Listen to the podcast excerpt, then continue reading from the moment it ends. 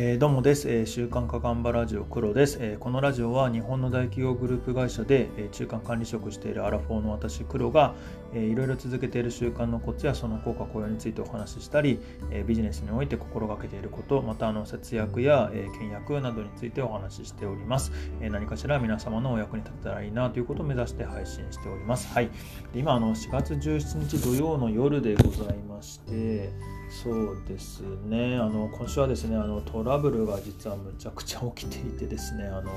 講師ともにで全く配信ができておりませんでした。で今もあの完全解決に至っているわけではないんですけれどもなのでまあちょっと正直メンタルがやられてたりなんかもしながらもですね、まあ、ただなんとか、えー、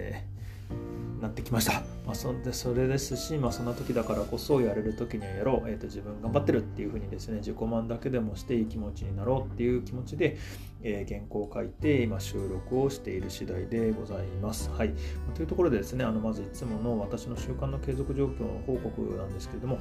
筋トレはですねこのトラブルの間でも一応しっかり頑張ってですねあの102日連続記録達成ということで、えー、100の大台超えました。あの本当にこれ嬉しくてですねあのトラブルで辛い中でもですね筋トレが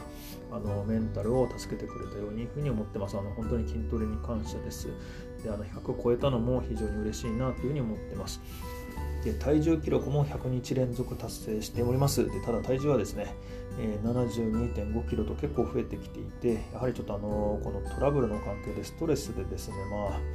どうしてももう夜もう飲まなきゃやってらんないみたいな感じで飲んでそして食べちゃってみたいな感じでまああのはい正直ちょっとそういうな感じになっていたりします。で今日も飲んじゃいましたのでちょっと明日の体重ちょっとドキドキしておりますというようなところです。でまあその他あのまあその他にもですねトイレ掃除や英語ハマるモーニングノートなんかもまあやってはいるっていう感じなんですけれどもただしっかりっていうとちょっと実は辛くてですねやはりあの月曜金曜日にあの英語ハマるやりそびれてしまっていたりでそれであの86日連続が1回ゼロになっちゃったりだとか、あと起こらないっていうのもですね、あの月曜に起こってしまったり、あこれもですね、46日連続だったのが1回リセットかかっちゃってます。あの運が良いって思い込むっていうところもですね、もうちょっと運が良いって思えないぐらいのひどい状況だったりしていてですね、それもあのリセットしていたりとですね、まあ、ちょっと次々とあの連続記録があのできていたものが1回リセットになっちゃっていて、まあ、習慣が途絶えてきてます。あの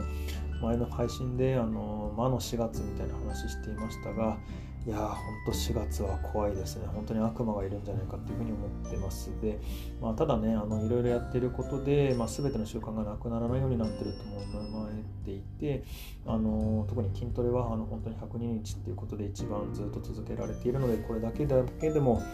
あのずっと更新して、まあ、それから続いてるから他のやつももう一回ゼロからでもやり直そうみたいな感じで、えー、しっかりやっていければななんていうふうに思ってますで今日はですねでいつもの習慣とかビジネスとは違って、まあ、ちょっと節約の話をしたいと思うんですけれども、えー、コーヒーは外では買うな、えー、安く手軽に美味しくコーヒーを飲むのおすすめの方法というところでですね、まあ、そんな話させていただければと思います。であのまあ、私あのオフィスに行くっていうオフィスで仕事する、まあ、ちょっと最近あの在宅勤務も多いのでオフィスだったり家だったりっていうところもあるんですけれどもオフィスであのコーヒー飲みたい時っていかがされてますかね？あの自販機で缶コーヒー買ったり、まあ、コンビニで、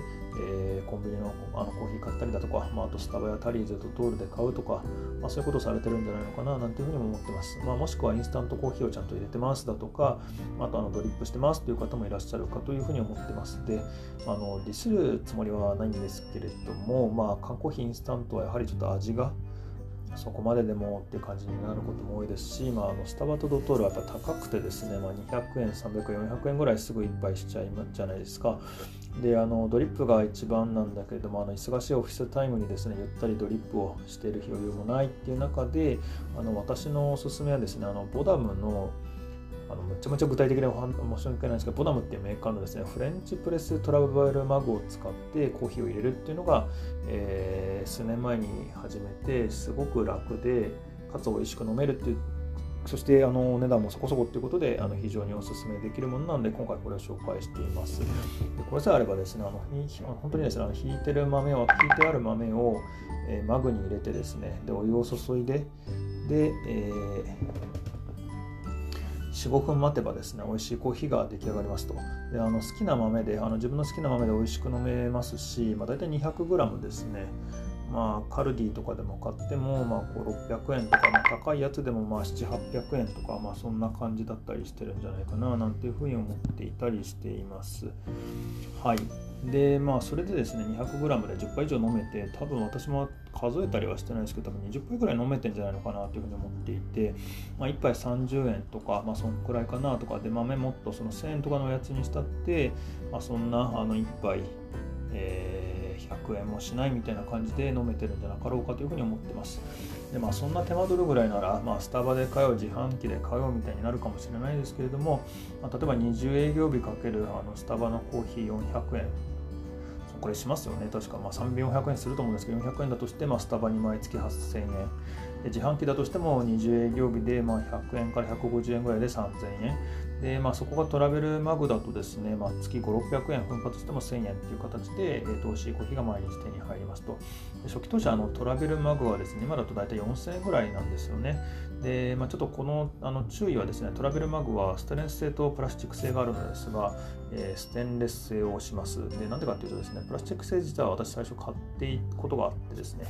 で中身が見えて、そろそろ飲み頃の色だなっていうのが分かっていい面がある一方でですね、一回割れてしまったんですよね。で、それでステンレス製に変えました。ステンレス製はずっと長持ちしてるので、まあ、こっちをおすすめします。あとあの、トラベルマグのコーヒーはですね、ドリップともまた違った味で、あのドリップだとあの紙がコーヒーの味を吸ってくれますが、まあ、こちらあのトラベルマグの場合はですね網で抽出するような形なので吸ってくれませんと。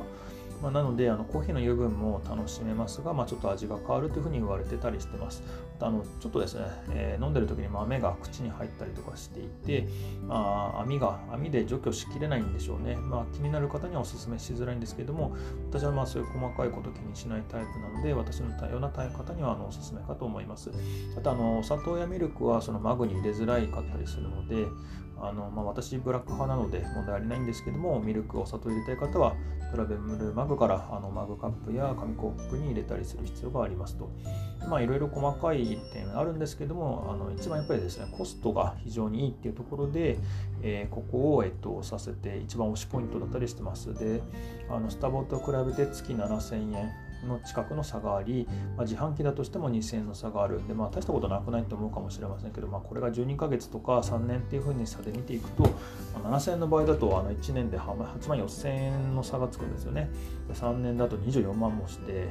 であの2000円でも、えっと、1年で2万4000円3年で7万2000円と、まあ、やっぱり大きな差なので、えー、初期投資の4000円なんてすぐに元が取れます。あのこれがあのタイトルで、えー、1年で8万円も差がつくって言ってる根拠の話だったりしています。はい。というところですね、まあ、今日は1年で8万円も差がつく安く手軽に美味しくコーヒーを飲む方法と題して、えー、ボダムのマグカップの紹介させていただきました、え概要リンクにですね Amazon へのリンクも貼ってあります。でぶっちゃけるとですねあのアフィリエイトにもなってるので、まあ、確かにこれ良い商品だなってで黒にちょっと還元してやってもいいなと思っていただけた方はですねぜひポチっていただけると大変嬉しいです。あの私は、えっと、お金に対しても結構節約倹約して貯めていきたかったりだとかあとあの投資信託で、えー、増やしていくみたいなこともやっていたりもしていますので、まあ、そういう習慣やコツについてもあの今後話していければななんていうふうに思っていたりしております。で、えー、何かですね本日の配信の内容で何かご意見ご感想等ございましたら、えー、コメントやレターで教えていただけると幸いです。またあのこの話がためになったという方もぜひいいねやフォローいただけると幸いです。はい、えー、というところでですね、本日の配信終わりたいと思います。あの本日も聞いていただいてありがとうございました。黒でした。では。